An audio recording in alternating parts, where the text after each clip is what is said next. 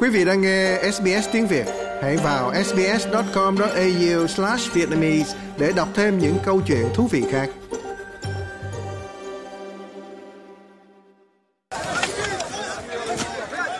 Những gì bạn đang nghe là âm thanh của người dân ở Rafah sử dụng bàn tay của họ để tìm kiếm trong đống đổ nát của các tòa nhà bị san phẳng do cuộc không kích của Israel. Cảnh tượng hết sức hỗn loạn và tuyệt vọng khi người dân cố gắng giải thoát những người sống sót, trong đó có một đứa trẻ.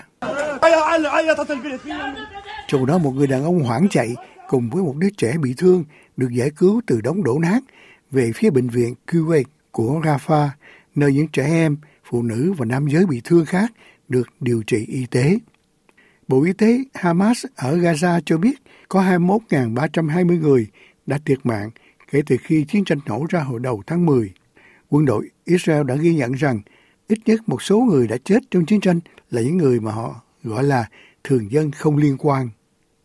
Một viên chức quân sự nói với đài truyền hình công cộng Cannes News của Israel rằng vũ khí được sử dụng sai trái trong cuộc tấn công vào trại tị nạn Magazi vào đêm Giáng sinh. Loại đạn được sử dụng không phù hợp với tính chất của cuộc tấn công, gây ra thiệt hại phụ mà lẽ ra có thể tránh được. Thông tin này có được từ quân đội Israel khi đài BBC hỏi về cuộc tấn công vào Magazi giết chết ít nhất 86 người. Lực lượng phòng vệ Israel lấy làm tiếc về thương tích đối với những cá nhân không liên quan và đang nỗ lực rút kinh nghiệm từ vụ việc. Lực lượng quốc phòng Israel đã công bố kết quả điều tra vụ quân đội nước này đã sát hại nhầm lẫn ba con tin Israel hôm 15 tháng 12.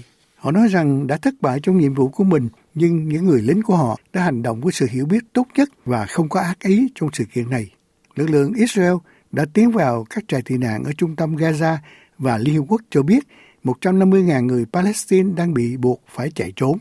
Liên Hợp Quốc cũng quan ngại về bờ Tây và kêu gọi Israel chấm dứt điều mà họ gọi là giết người bất hợp pháp đối với người Palestine. Trong đó, cao quỹ nhân quyền Liên Hợp Quốc, ông Volker Turk nói rằng đã có sự gia tăng các cuộc tấn công vào người tản cư và các trường hợp bạo lực của lực lượng an ninh Israel chống lại người Palestine. Được biết một phái đoàn Hamas dự trù sẽ đi từ Qatar đến Cairo để đưa ra đánh giá về kế hoạch ngừng bắn của Ai Cập đã được đưa ra vào tuần trước đó. Kế hoạch này được cho là kêu gọi tạm dừng giao tranh và dần dần thả các con tin ở Gaza và một số người Palestine bị giam giữ trong các nhà tù của Israel. Tuy nhiên, kế hoạch này đã nhận được sự đón nhận lạnh lùng vào tuần trước. Quý vị muốn nghe những câu chuyện tương tự có trên Apple Podcast, Google Podcast, Spotify hoặc tải về để nghe bất cứ lúc nào.